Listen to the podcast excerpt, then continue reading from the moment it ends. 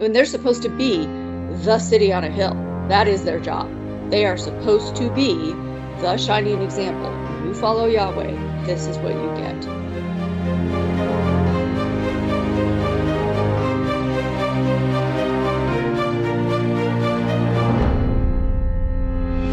Hello, this is the Adventure Through the Bible podcast. My name is Matt.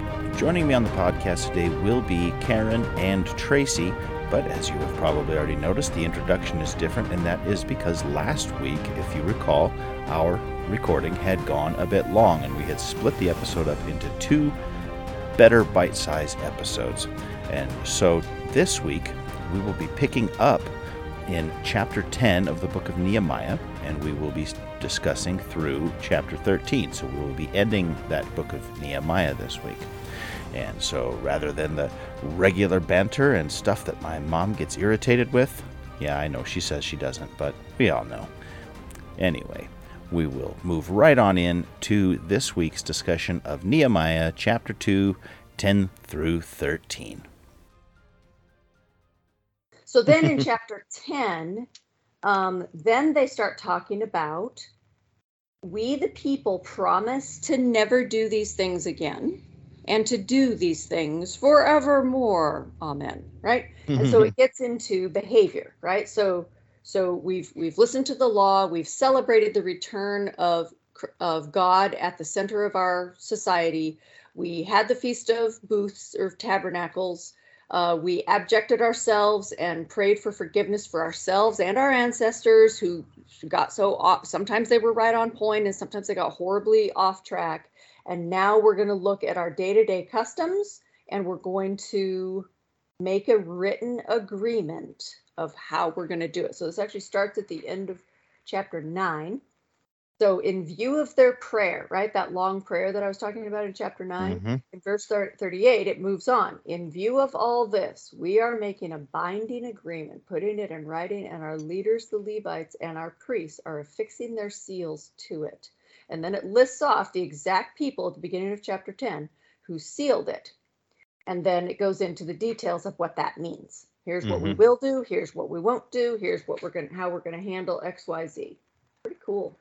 Mm-hmm. Yeah, and I like that, you know, that prayer recognized all the failings of the past. You know, we rose and we fell, and we rose and we fell, and we rose and we fell. And because of this, we're going to make a covenant.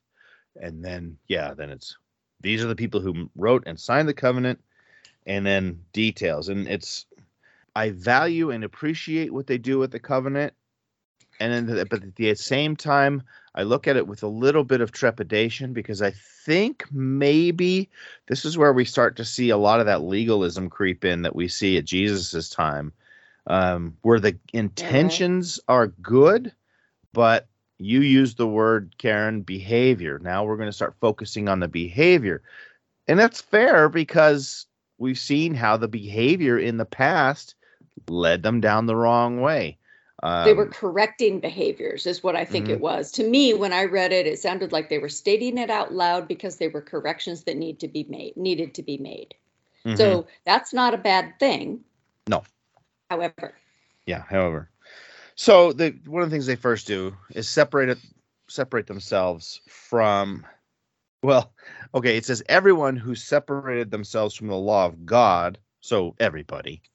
It says entered into a curse and an oath to walk in God's law. So, so basically, we're going to do this or else. And it's things like we're going to do the commandments and stuff that we were that we were commanded to do. We're not going to give our daughters in marriage to the to the pagan people um, which will get you know that comes back oh later in uh, chapter 13 when ne- Nehemiah uh, has to has to uh, put the put the stop to that. Um, we're not going to buy products brought to the city on the Sabbath or other holy days. Um, we're not going to harvest our fields every seventh year. These are all things that had been talked about previously that they that they weren't supposed to do. These were things that they were supposed to follow, and they simply hadn't and they're recognizing that now they're recognizing this is why we got carried off to babylon for 70 years this is why we're in a position of having to rebuild everything this is why we look at our temple and know that it looks nothing or at least it's you know it's a it's a uh, a, a, a sad shadow of what it once was and there's talk about how they're going to support support the temple. Now, this doesn't sound like a lot of money to me. You tell me what you think. A third of a shekel every year from everybody goes to the service of the house of God. I don't know what inflation is like, but that doesn't sound like a lot. I've never thought of a shekel as being very much money, and everybody is only giving a third of a shekel every year. But that's in cash. There's also grain offerings, True. which are partially used to support the and feed the mm-hmm. priests. There's meat offerings, you know, sin and what what were the what were the different offerings that had meat associated with them? Oh, sin Oh, offerings, gosh. obviously, but there were Yeah. there were a few, and each of those, the priests, certain parts of the animal were burned and certain parts were eaten by the priests to Mhm. support them. That's how they got their food. And then there were uh, first fruits offerings.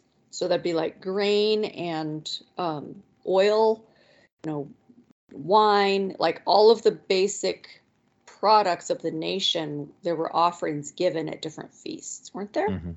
Doesn't Yeah. that seem right? Oh yeah, yeah. There were. So all, I think it's a cumulative thing. Hmm Yeah, they were brought all these offerings, and only a portion of that would go get burned or poured out or whatever, and the rest would support the priesthood and the Levites because they Yeah. didn't they didn't get an inheritance. They got Right.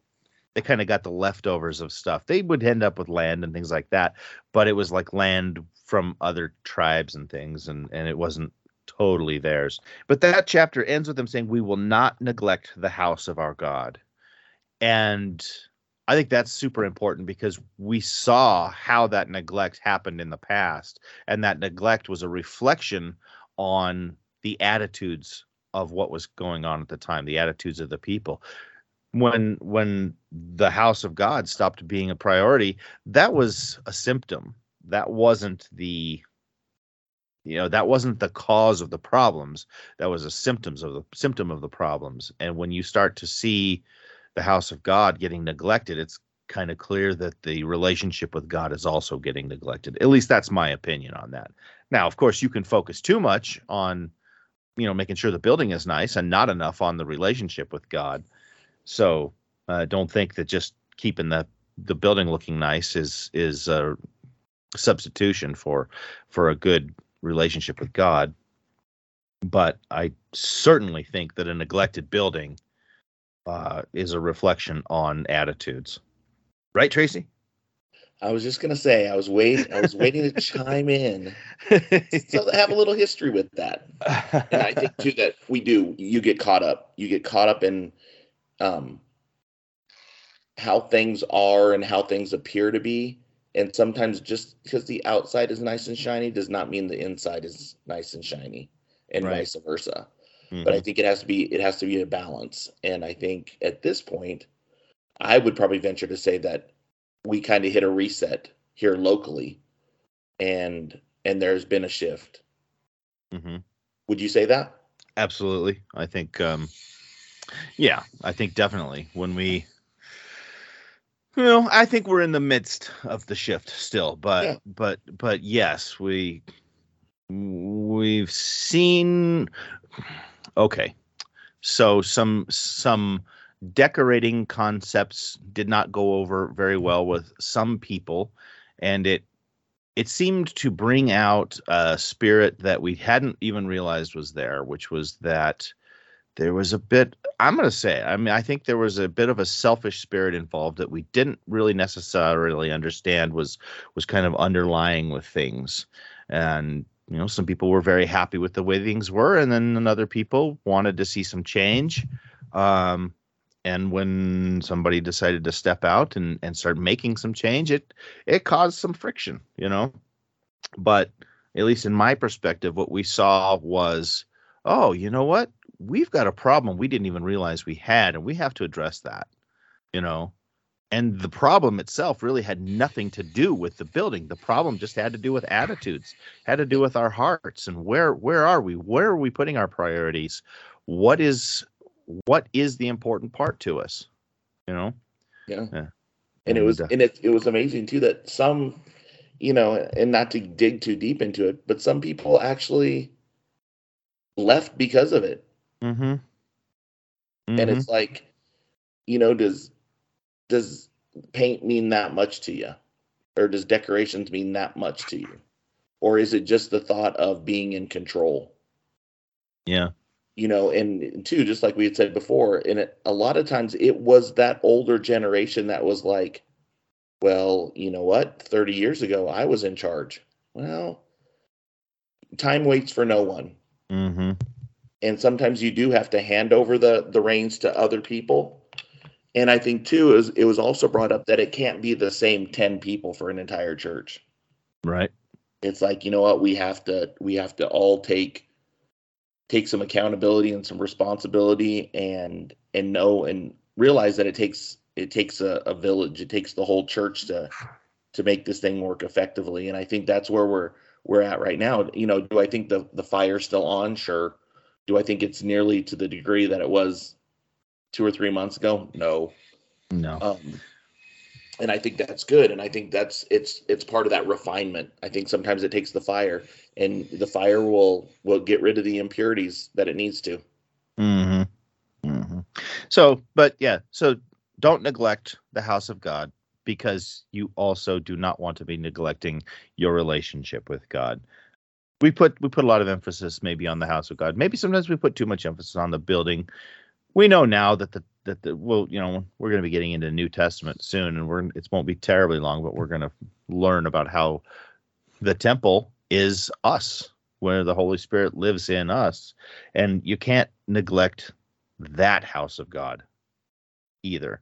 And so it's all about that relationship, and um, and I think this is I think this is people recognizing this. We don't want to neglect this relationship unfortunately, I think possibly this is where we start to see the legalism starting to set in because they want to correct to the point of overcorrection. But um, I guess credit for credit for uh, finally getting the concept of we need to be doing the right stuff. The narrative shifts a bit to the people who are living in, in Jerusalem the leaders live in Jerusalem. About a tenth of the rest of the people they stay in Jerusalem, but then everybody else, I think they they drew they drew or cast lots or whatever to find out who's going to live where, so that everybody isn't just all packed into Jerusalem. So about a tenth of the people lived in Jerusalem, and we get a big long list of those names of those names, and then we get um, a list of the names who people who live outside the city of Jerusalem. Oh, we get a Nehemiah 12, we get a list of priests and Levites. Um, we get a little story about how the, the Levites were brought together to celebrate the, the dedication of the wall once it was built. Uh, it says it was gladness, thanksgiving, and singing, cymbals, stringed instruments, and harps. So, um, a rather joyous occasion there with uh, choirs, two choirs, sound like big choirs too, because they kind of took up they took up a huge portion of the wall. It sounded like they were standing on the wall and singing. And it was, um, how did they put it? The joy of Jerusalem was heard afar off. Have you ever been? We've probably all been close enough to a stadium now and then on a nice, quiet, clear day, and you're miles away, and you can hear there's a football game going or something, and you can hear the cheering from from the other end, other side of town, and oh wow, something's going on, you know, because we you live close enough to those things, and you can hear hear Definitely. that stuff. So, so that's you know that's the kind of thing I can I can guess was going on there, where people were hearing this stuff from a long ways, and of course when they don't have uh, traffic and stuff making noise. I just noticed your hand, Karen. Sorry, go ahead. oh well, I was just going to say, as the parent of a harp player. Mm. Someone who, for many, many years, had to drive station wagons to haul my child's instrument around which is a two person carry, two person load and unload, large investment of time, money, energy, and space. When they talk about having harps, I immediately picture donkeys and carts lined with bales or piles of straw hauling my daughter's giant concert grand. Now, I don't know hmm. if that's actually how it looked, but that's what I picture. Maybe these were smaller harps and therefore more transportable. But the harp that I have experience with, that's not fun. Probably the smaller ones. Probably. You think? Mm. I, I don't know. what were the instruments? Let's see. I'm trying to. Where was that list? Musicians. Uh, cymbals, Uh, stringed instruments, and harps. That was Um, okay, so NIV says cymbals, harps, and lyres, which lyres are a lot smaller than the harps I'm familiar with. Yeah. Maybe we're talking lap harps. Maybe, it's the kind of harp because I doubt David out in the field being a shepherd had his concert grand with him when he was playing harp. I think it was probably a, a lap harp. well, or he was carrying that concert grand around. And now we know why he was strong enough to throw a rock hard enough to sink into somebody's head. Yeah, strap that thing on your back and go hike after the sheep. um, oh, let's see. There were some temple responsibilities doled out, uh, specifically over the rooms of the storehouse to gather the offerings and the first fruits and the tithes. Uh, singers and gatekeepers were kept. Uh, excuse me, singers and gatekeepers. Uh, the the old or the hmm. S- singers and gatekeepers. The new King James says they kept charge of their God, and I think I looked that up in uh, NIV. It was more like they were kind of more in service of God, and they were in charge of the purification. So, s- yeah, I mean, singers and What text is that? What verse is that? Uh, verse forty-five. trying to remember what that. I, I don't. I, I don't know. It's a super huge important thing, but uh, forty-five NIV. kept the kept the charge of their God, not charge of their God. Maybe I just was. Both the was singers and the gatekeepers kept the charge of their God and the charge of the purification. So NIV translates that they performed the service of their God and the service of purification. Yeah. So I, I don't know. I just think it's interesting how the the singers were in charge of this, and I think of our modern day worship service. Uh, and I don't know how it is everywhere, but I know that at times it's hard to get people to come into the room when the when the worship service is starting with music. People want to wait until the preaching starts, you know. But that purific the purification begins with the singing you know it's so important that music something about music and i you know i'm not a music major i i don't have a lot of musical talent i suppose i can kind of sing a little bit. I'm not going to give you an example here but um oh, there's something about music though that stirs you. If you if you like music you know what i'm talking about how it stirs you to your core. You know if you have a song that you really like and if you're really engaging with it you can't you can't perform music well by faking it. You know you that's you really fact. you have to be able to just allow it to connect to you. And so specifically or or or, or especially i should say singing to god you have to that's just gonna it's gonna flow through. And and if you're really worshiping god with music uh, there's a connection there that i can't really explain. So, quick little story from when I still lived in Colorado. So, there, the local church there um, had a group of young people who would sometimes get up and lead worship at the church service. And one of the one of the fathers of that in amongst that group came to me after a church service one time and said, "How come when the kids lead the music, he goes, I want to like it. My own hmm. child is up there. He goes, How come they can do the same songs as the other worship team lead groups and it lacks something? It feels flat. I don't want to get on my feet. I don't want to. He goes, What is it? And I said, It's spiritual maturity mm-hmm.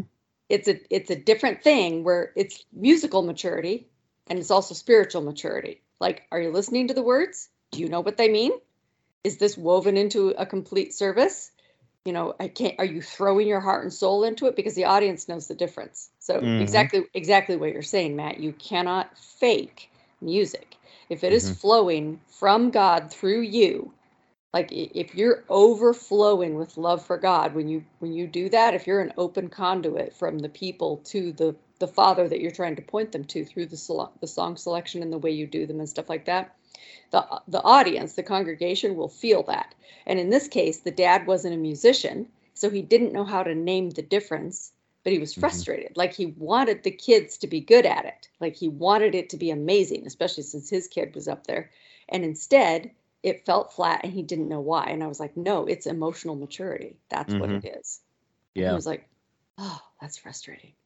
but it is. And Yeah. and we know that like we listen to maturity we listen to music that like reaches inside us and taps our heart and soul. That's what you're hearing is you're hearing an authentic experience that's relating to you or that you can relate to. And it feels different. Hmm Yeah, you know, even sometimes, even now, some of the the worship teams that you get, I'm going to use a phrase here and to see if you understand what I'm saying. Where it's like they're pretending to sing. Does that Yep. make sense? You know. yep they're mouthing along and there's some sound coming out Mm-hmm. And yeah, you know, they're- maybe they're mimicking something they heard on the radio or something like that, and they're trying to get this those same inflections, but it's it's um, and uh, Right. you know, I'm being totally Surface. judgmental about this because I'm not up there doing it, but it's just it's it's uh, you can tell the difference between a true performance and a and and and, and um mimicking. Uh, that's Yeah. you know, yeah, you know, and uh, yep. So th- th- this is why I think you know it's a fair thing for us to. Here we go back to talking about wanting to be entertained, but uh, to expect that our worship teams, our music teams in our worship services should be good at it. You know, not just a not just a desire to be up there, but really good at it. And uh, and i think i you know back to what i was saying i think spiritual maturity is very important. If you're mhm, going to get up front during any part of any church service and like and we're and we haven't forgotten what we're talking about here with the musicians yeah, with, in nehemiah but like if you're going to be part of a worship service that aims to reach out to people where they are and connect them to god's outstretched hand you need to be sincere if you're not sincere you can actually get in the way from that happening now, are you ultimate? Does that make you ultimately responsible for each person's worship experience? No, but you have a role and it's important. So, how about you do it well? yeah, Yeah. Yeah. So, Yeah, in this case, they put the it. musicians in charge of, um, well, you know, they performed the service of their God. so, they were in Mhm. charge of the purification. That's kind Mhm. of interesting. yeah, yeah. I thought so. I thought so. Know, and that importance of music in worship. All right. Well, the last chapter, we probably should move on here. Um, talks about how when they were reading that book of Moses, how the Ammonites and the Moabites weren't allowed to be there. That's interesting to me because you know, coming at it from an e- evangelistic uh, sense, to separate a group of people and saying no because your ancestors were bad, we're not going to allow you here. So That's- weird. It's hard for me to grasp on that, but we've got to remember what was happening, which is that Israel, who was supposed to be that example, they were supposed to remain set aside. This was something that was being formulated specifically. And so we have to set aside our modern sensibilities and say, okay, they had to they had to say, no, you can't be a part of this. And um I guess we gotta we gotta accept that because it was a different time, different situation. wasn't there a way i would have to look this up but wasn't there a way where because even when they left egypt there was a whole bunch of the mingled horde of whoever right so there were all the israelites who left egypt and then there was a mixed group of followers whether they just were friends they were close they believed they were married to someone who knows whatever but at Mhm. some point there was a process set out where if you did these things for this long you were incorporated into the israelites do you remember that Hmm. there was an actual process and i don't know that it was exclusive like this is I think I, I vaguely remember what you're talking about, and I thought, didn't it happen over the course of the Exodus, it did where they while they first started out, they were separated, yes and then Like they camped became outside. integrated- Yep, mm-hmm. they became integrated into the group after X amount of time. Yeah. by in by individual, right? It was by Oh. individual conditions. It wasn't like, okay, it's been this long, move on in, guys. It wasn't that. It was Yeah. like it was it was basically the equivalent of applying for a visa, right? Well, if you've lived inside if you've lived inside the US on a temporary visa for this long, and you've done this and you haven't done that, and you've done these things over here and you haven't done those things over there, then you can apply to be a citizen, right? It's it's a, it's time and it's process and it's behavior and it's intention and it's taking the oath and it's taking the class. It's all of the things. So we have our own sort of modern version of that. You just don't have to camp outside the camp. But Yeah. anyway, that's all. Yeah. Yeah. And so, I mean, being exclusive in this, I don't think this totally meant that they weren't ever allowed to, you know, take part in things. This specific thing they weren't allowed to be a part of. Uh, Well, there's a lot the of times. assembly of God? It says should question. ever be admitted into the assembly of God. Like, what does that mean? No, you're right. You're right. Yeah. Is that the temple Well, service? Hmm. That's going to So- bear some research. Yeah. Yeah. Yeah. Because, I mean, there's times when people were cut off from the people. That doesn't, I don't know if that's what we're talking about here or if, you know, if they just weren't allowed to be a part of that at all. Um, but the point of it being, this was a specific time, specific situation, and a specific thing was being, was trying to be uh, conveyed here. The chapter kind of ends then with what uh, it's titled "The Reforms of Nehemiah." We've seen in the past where different kings would come in and have reformation, and usually it was let's get back to the let's get back to the basics and get back to the roots, and that's kind of what's happening here. But as Nehemiah, he says before all this stuff happened, so all the stuff we just talked about, before this happened, uh, Eliashib the priest had given Tobiah a room in the temple that is supposed to be a place for grain offerings. You remember, if you remember from last time, Tobiah was one of the guys who didn't want the wall to be built. And meanwhile, now he's living in the temple. You know, this Yeah. is a guy who did not have the best interests of Israel at, at heart, and yet he has this this spot. He's taking up space In the house of God. in the house of God. And Nehemiah's like, uh-uh, nope. And he goes and he chucks all of his stuff out. Hmm. Just Purifies the rooms, puts them back to use.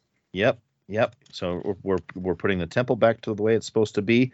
Uh, we find that the Levites hadn't been given their portion, like we were talked about. They had had to go uh, work in the fields. Um, Nehemiah challenges the rules on this, and then next Well, thing the you know, hey, The Levites and the musicians, yeah, which I think the musicians were Levites, so that's an inclusive term, but still. yeah, yeah. Well, and like we had just talked about, they had, had they were supposed to have charge of things. You know, they were important, and they weren't being taken care of the way they were supposed to. And Nehemiah challenges it, and next thing you know, hey, look, tithes are being brought, and treasurers are appointed. Um, well, and I think I think that's probably why the last line of their sort of oath thing back here is we will not neglect the house of God. mhm. Is because that's what he says here. So in verse 11, in chapter 13, verse 11, he says, So I rebuked the officials and asked them, Why is the house of God neglected? Yep. Uh, let's see. Nehemiah sees people in Judah treading their wine presses, bringing bringing loads to Jerusalem to sell on the Sabbath. This was a big no-no. In fact, Nehemiah calls it an evil thing. Um, men of Tyre bringing stuff to sell, and and Nehemiah says, "Didn't your fathers do this stuff? Isn't this what brought us disaster to beginning to begin with?" And so he orders that the gates get closed as the sun is going down on Friday night, and they're not supposed to get open again until after the Sabbath is over. So for a 24 hour period, and merchants try to camp out outside the gate. They're like, well, we'll just wait outside then. You know, we'll we're gonna be here, ready. And Nehemiah chases him off. He threatens physical violence. He's like, no, get out of here. If you come back here, how does he put it? He put, I will lay hands on you. So, uh, and then some Levites are commanded to guard the gates, and it says to sanctify the Sabbath day. So this is so. This was such an important part of of the lifestyle, the life that Sabbath time. Like stop, you know, Compromising stop compromising everywhere. everywhere. Exactly. Well, then it gets brutal in So verse what is it? 23. What's it? Oh. The timeline from nine Nehemiah nine to where we are in thirteen because I- he just went through the whole history. hmm Well, that's why when you get into 13, I think it said before this stuff, before some of these, you know, before all this started, I think nine and I think nine and 13, it kind of jumps to 13. And then, and he's like, oh, yeah. And before that, Yeah. this is so, what was going on. So chapter Okay. 13 starts with the words, On that day the book of Moses was read aloud in the hearing of the people. There was found written that there shall be no Ammonite or Moabite, blah, blah, blah. Okay. Then in verse 4, before this, Eliashib the priest had been put in charge of, right? And then, mm-hmm. but well, Right. and then verse 6, but while all this was going on, I was not in Jerusalem, right? Anyway, Yeah. Yeah. So, so in so, verse 23, this gets really interesting. Did you read this part? yep. Good Yeah. gracious. Yeah. So in this intermarrying, you know, we don't intermarrying for us, you know, between, and I hate using the word races. I don't, I, I, I just Whatever don't think that means, exactly. Skin color to me is not a different race, but um, right? the different ethnicity. Ethnicity. There you go. But here, what was going on was that guys had married women from Ashdod, Ammon, and Moab, and half the children couldn't even speak the language of Judah. And so here we're trying to reform a society in this capital city of Judah, and the kids can't even speak the language. What's going to happen if the kids can't speak the language when it comes their time to raise up? Like Tracy has said, you know, as the older generations are going away, and as these new this new generation is coming up, and if they aren't, if they don't have a hand on the culture, they don't have a hand on the language, what happens? It's just going to be more compromise. It's going to be more chaos. Everything is going to be going, who knows where, willy nilly, what directions things are going to happen. And oh, the way Nehemiah goes. Go ahead, Karen. Well, he lays the groundwork by saying, and, and then and then it skips back, and then we'll skip back up. It says, Was it not because this is verse 26, was it not because of marriages like these that Solomon, king of Israel, sinned? Among Mhm. the many nations, there was no king like him. He was loved by his God, and God made him king over all Israel. But even he was led into sin by foreign women. Must we hear now that you too are doing all this terrible wickedness and are being unfaithful to our God by marrying foreign women? Okay. I'll let you guys tell the rest of the story. Does your But does your that's Bible the- say foreign, or does it say Yes. pagan? Mine said pagan. Um, well, okay, so uh, New International Version, I've got a parallel, so I've got four versions here. New King James says pagan women, which implies their beliefs, right? And Mhm. foreign women, then NIV says foreign women, which implies their eth- ethnicity. So is that the same thing? Because I don't think that there were Christian Ammonites. I don't know. I'm just saying. That's what they say. Okay, Yeah. I'll let you guys tell the story of how Nehemiah handled this because this gets funny to me. It, it is. It's uh, uh, mm. I was so mad. that that's all I heard. I just every time I read that, I was like, I just felt like you were saying, and I was just so mad. I didn't know what to do. Nehemiah curses the men, strikes them. So he's He going laid around hands on them. yelling at them, hitting them, literally pulling out their hair. Doesn't say pulls their hair, pulls out their hair Jeez. And makes them swear to not give their daughters to the pagans or to take pagan women for their sons. It's like, knock it off. Stop this garbage because you keep compromising us. We've, for hundreds, well, it's probably over a thousand years now, you know, generations. We've been doing this same garbage over and over and over. We keep compromising. We keep not doing what God told us to do.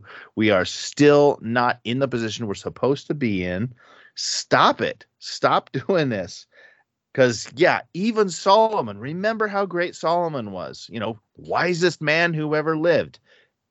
And he got compromised and he started worshiping idols because he was listening to these women and that he had had married. Women have huge of the women. Those women. women Shall I have s- I don't know whether to brush my knuckles off with pride or sit in the corner in disgrace. I just can't tell what I'm supposed to do here. well, women have huge power over men. You just do, you know.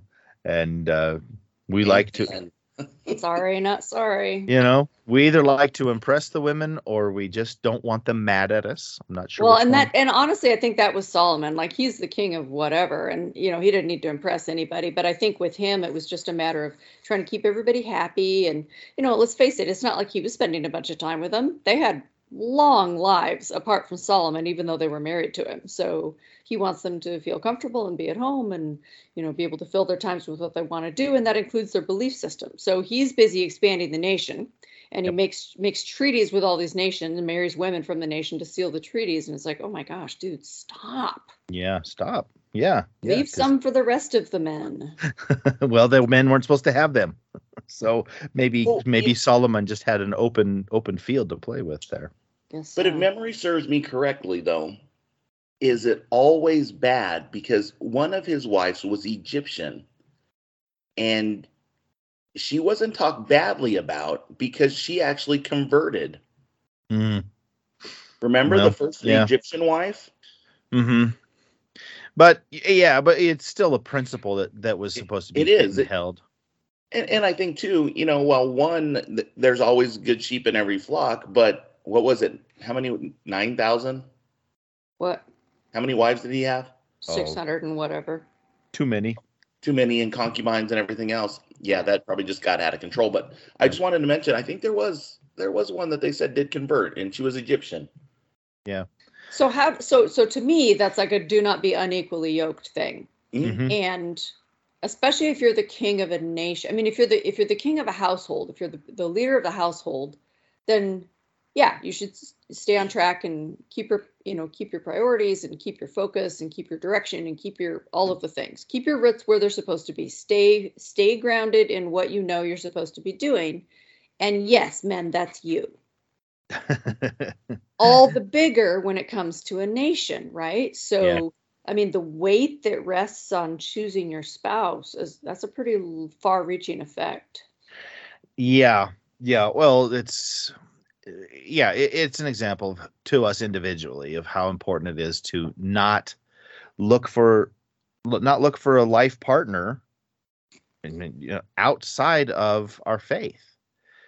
Uh, and that's I'm not to say, I'm so hosed. You you know, know, but, you know what? And I totally wholeheartedly agree with that. Um, That I'm hosed. Great. no, no, that, but the unequally yoked, you know, it- when you look at like denominations, I think sometimes we just get too specific. You know what I mean? Like, like Karen is going, I'm so hosed. But you know what? I know plenty of people that have, while it's been tr- while it's been tough and it's been a struggle, have had great marriages, but it's been a journey. And conversion did happen, but it's been a journey. mhm. You know what I mean? And I think too, sometimes we just want to get that, you know, a few sermons ago, it was just almost that self righteous kind of approach to say that, you know what, if it's not this religion, then I can't even talk to it. yeah, Where, Yeah, I, I don't I don't feel that way about it. yeah, no, I think, I think we have to, we can't get that exclusive, you know, to the point of, do you believe in God? Y- Yeah. That's and that's my thing. Like if you that should be believe in yeah, yeah. I think I think if you if you believe in God and you you know trust him with your day and you ask for his input and you you know you put that first when you're making major decisions and you put that first when you're sorting out your finances right? Like those are the kinds of things where it's going to make a huge difference in a home. Like how do i talk to my spouse? How do we make decisions as a couple? How do we run our household? How do we balance our checkbook? What do we spend our money on? And those that's where it can get really foundational to the ins and outs of daily life. Hmm and in this case they got children that don't even speak the local language. Hmm when they're supposed to be the city on a hill. That is their job. They are supposed to be the shining example. When you follow yahweh this is what you get. And I think that was ultimately what Satan wanted to do is that, Yep. you know what, you've gone so far out that now your children don't even know their history or their foundation or language at that. well remember when balaam took money from balak to go and curse the israelites and then when he mm-hmm. got there he couldn't curse them god Yeah, wouldn't let him can't curse something that God's blessed. Right. Yeah. So if you fast forward to the end of the New Testament, gosh, I think it's Jude.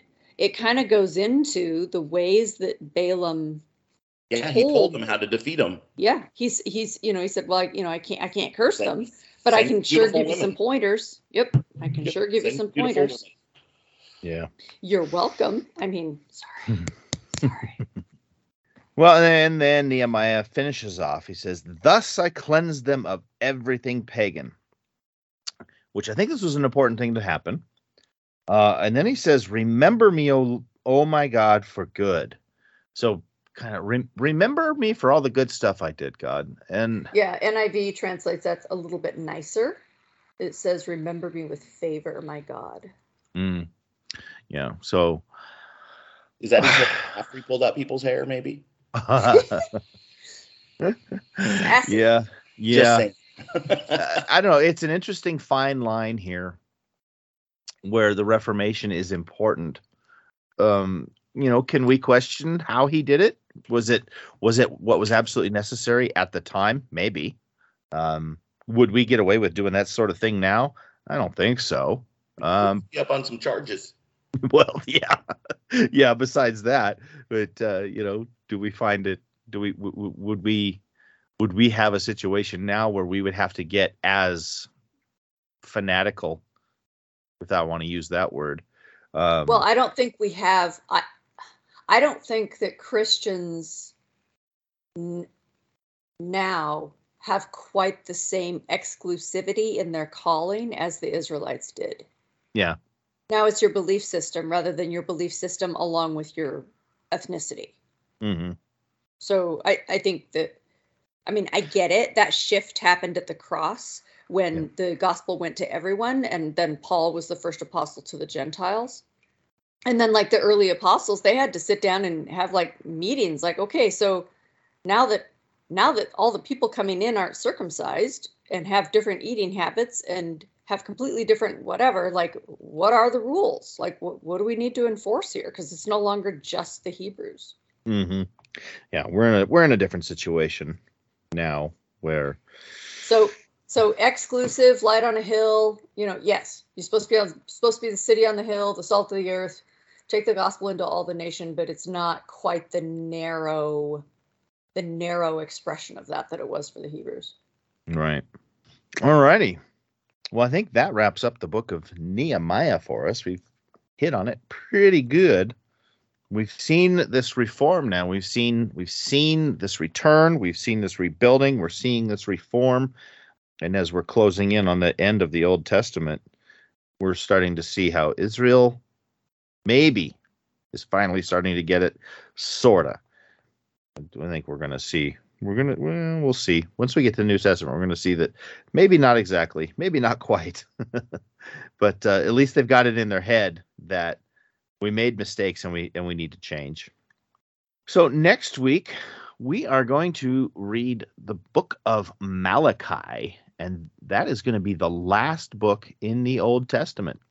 And um, I don't know. I'll be. It'll be interesting to see what we have gleaned over the last couple of years, um, and uh, and reading that last that last book.